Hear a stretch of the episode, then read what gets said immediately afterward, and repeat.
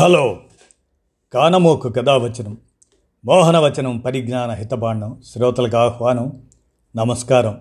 చదవదగునెవరు రాసిన తదుపరి చదివిన వెంటనే మరువక పలువురికి వినిపింపబూనిన అది ఏ పరిజ్ఞాన హితబాండమవు మహిళ మోహనవచనమై విరాజిల్లు.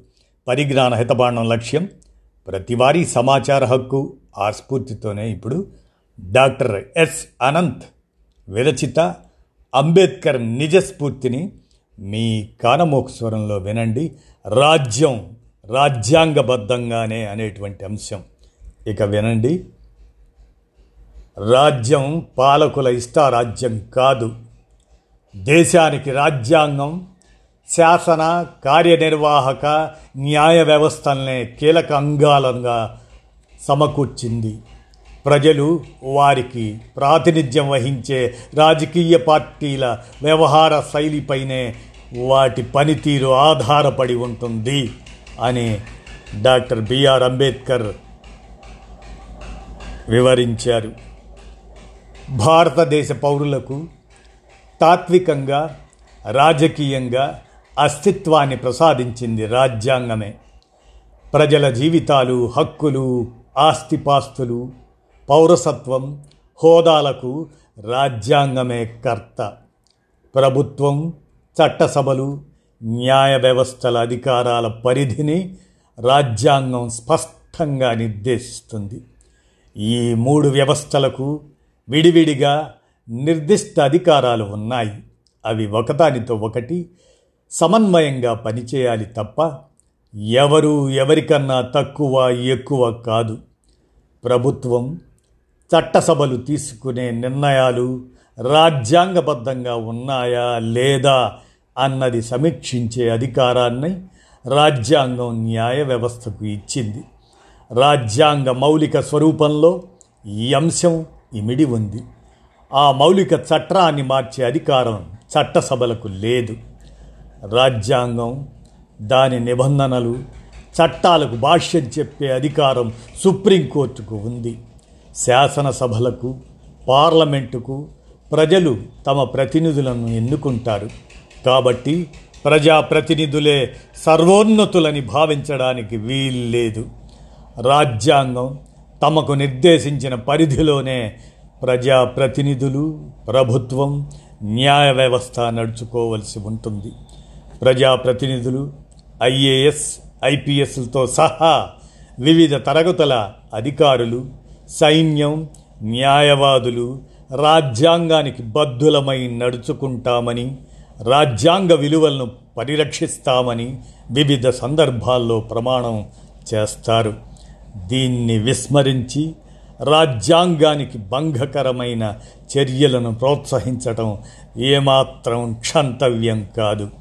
ఇలా చేయడం అంటే తాము చేసిన ప్రమాణాలను తామే ఉల్లంఘించటమే వారు తమ ప్రమాణాలను ఉత్తుత్తి మాటలుగా పరిగణిస్తున్నారని తేలుతుంది.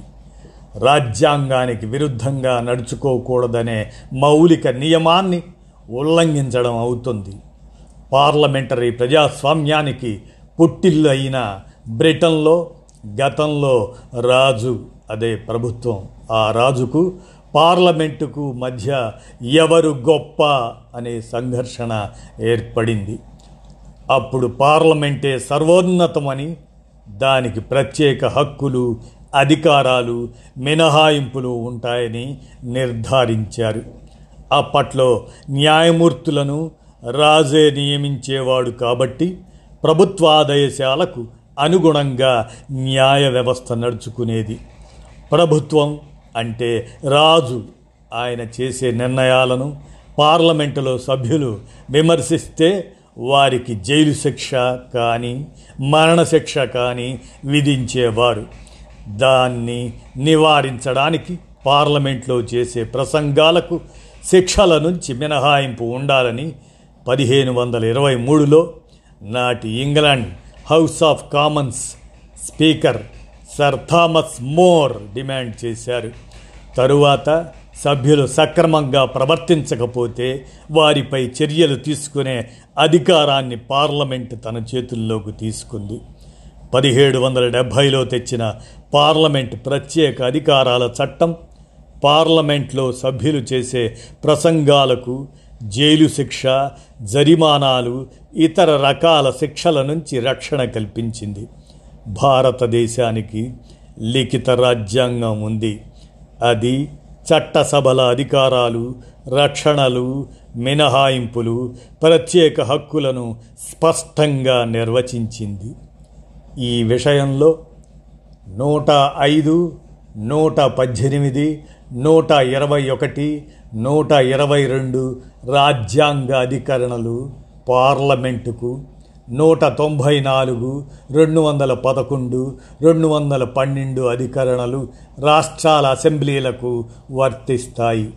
ముఖ్యంగా నూట ఐదు నూట తొంభై నాలుగు అధికరణలు చట్టసభల ప్రత్యేక హక్కులు అధికారాలు రక్షణల గురించి వివరిస్తాయి.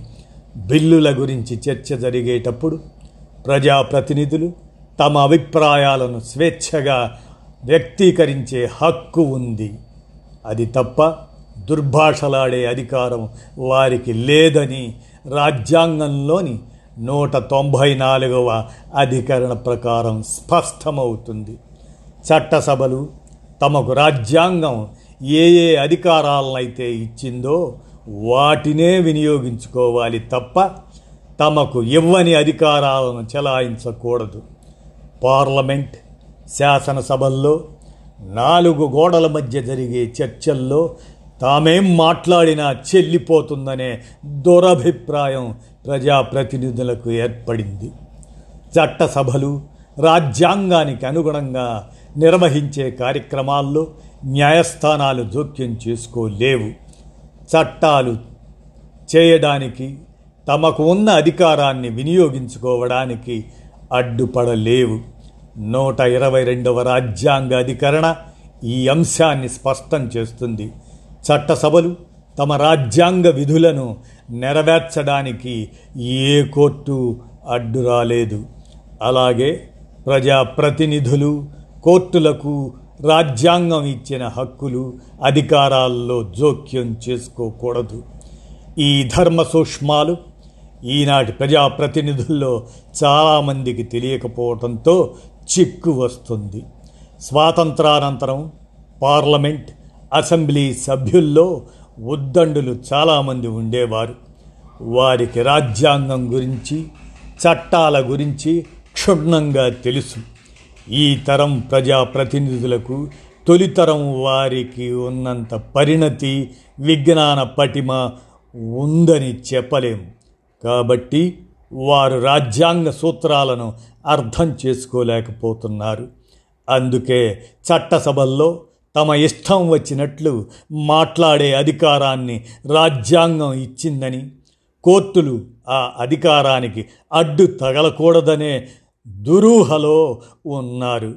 న్యాయమూర్తుల తీర్పులను వారి ఉద్దేశాలను తప్పుపట్టే అధికారం తమకు లేదనే సంగతి వారికి అర్థం కావడం లేదు. రాజ్యాంగం తమకు ఆ విధమైన మినహాయింపును రక్షణను ఇవ్వడం లేదని వారు గ్రహించాలి.